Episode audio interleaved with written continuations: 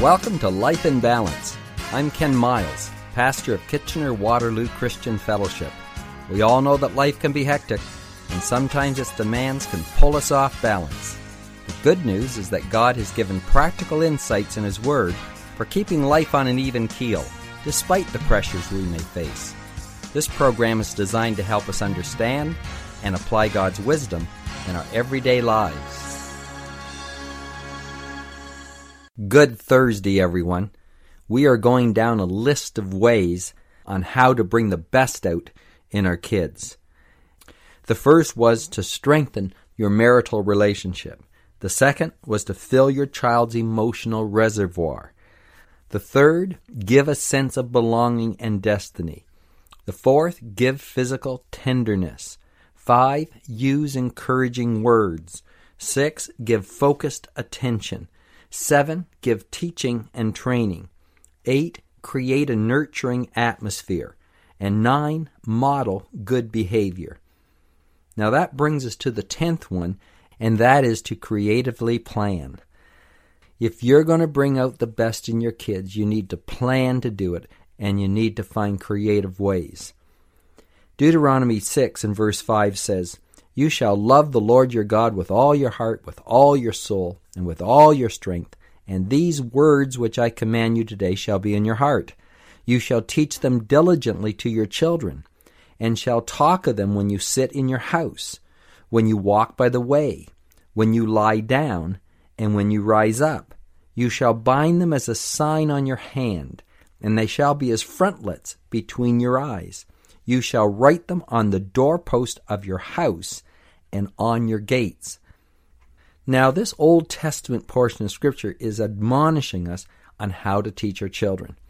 And it tells us first that you need to have it in your own heart, in your own soul, and living it with all your strength. And that's what we said yesterday. You need to model good behavior. But you also, as it says here, need to teach them diligently to your children. And it tells us when you should do this. He says you should talk of them when you sit in your house, when you walk by the way, when you lie down, and when you rise up. In other words, you just need to be teaching all the time. Wherever you are, whether you're in your house or whether you're outside the house, whether you're lying down or whether you're up, use every moment to teach your children. It's just finding teachable moments during the day. Something happens as you're with your children and you use it as an opportunity to show them that that's good behavior or that's bad behavior or the way that person acted there was very wise or you can show where it wasn't wise. You use everything that happens during the day as an opportunity to teach. This is a full time job. It says you shall do it diligently. There should be a constant effort put forward towards this. Otherwise, you'll be negligent. You need to plan. You need to creatively plan. You need to be focused on this. In fact, it goes on to say, You shall bind them as a sign on your hand. Do you ever see people take a pen and write a note to themselves on their hand so they won't forget it? I've never done that. I've always thought that was a little messy. But this scripture says you should bind them as a sign on your hand. In other words, you need to do whatever it takes to remind you. Put it on your hand. It says, or it shall be as a frontlet between your eyes. If you've ever been in Israel, you'll see some of the Orthodox Jews have actually a string around their forehead with two little things hanging down between their eyes. It's frontlets. And you'd say that would be bothersome and irritating to have that hanging between your eyes. Well, I'm sure it is. But they're doing literally what this verse tells us that we should do with intent, and that is keep it before your mind all the time, just as if you had something hanging between your eyes that was constantly there, that you saw it no matter where else you were looking. This is how we need to be towards our children. We need to teach them, we need to train them, we need to use every moment that we have to try to raise them in the fear and admonition of the Lord. Goes on to say in verse 9, You shall write them on the doorpost of your house and on your gates. Again, it's just telling us do whatever you have to do to remind yourself to be diligent about this because it's very, very important that you do. You see, there's two aspects to these verses. One, as we've already said, You need to be alert to whatever is happening to use it as a teaching moment with your children. But along with that, you need to schedule time when the family is together, when you're focused on this. As I was growing up, we always had a time which my dad called family worship. It was a time after breakfast where we sat down, the scripture was read, there was discussion around it, and then we'd pray for each other. And that's how we started our day. Every day we started with family worship. Now, in my own home, as I tried to implement that, I realized how hard it was to do it. In fact, I admire my parents so much more as I look back and see how consistent they were in this and how inconsistent I was in our own family. Now, we did have family worship, and there were many times that we did this, but I'd have to say there were a lot of times where we missed it, where we got in a rush, where things were happening, where it just went by the wayside. And I encourage parents today don't allow that to happen. You have to be diligent. You have to make this a priority in your life. Having time together with your family where you sit down, where you read the Word of God, where it is explained and talked about, where you pray for one another there is nothing that will do more, I believe, to draw your family together and have them committed to God than this one activity.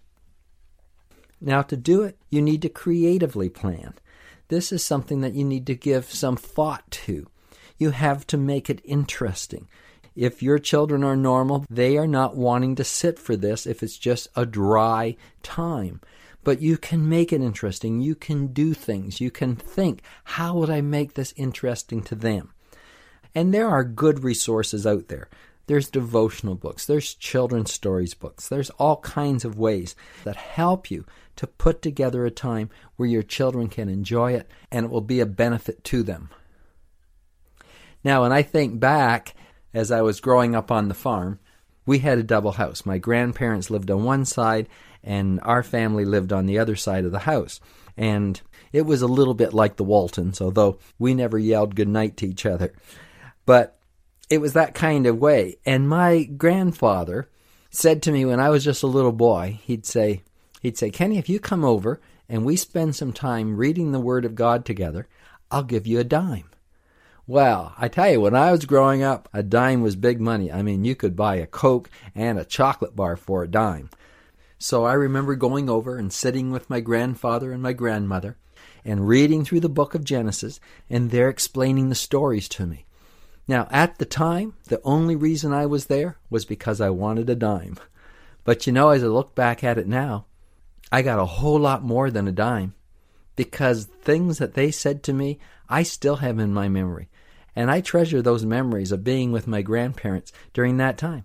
But they had to motivate me with money to do it but it worked. I remember in my own family, I said to the children, listen, for every verse you memorize, I will give you a dollar. Now, when I first said that, I thought to myself, I'm going to get poor and my kids are going to get rich over this. And I did give them a fair amount of money, but you know, it was the best way I could spend a dollar I'd see those kids in there memorizing verses, and I told them you have to do five verses at a time, and it has to be word perfect. And if you do, I'll give you five dollars. And that's how it was. Now, I'm not suggesting you should do that, but I just found that it worked for me. And I know my kids were only memorizing the scripture in order to get the money, but they were getting the word in their heart. And the Bible says, Thy word have I hid in my heart that I may not sin against you. And so I just throw some of these ideas out to you. But whatever, I tell you to creatively plan to teach your children the ways of the Lord. Now, 11, in the ways to bring the best out in your kids is expose your children to new experiences.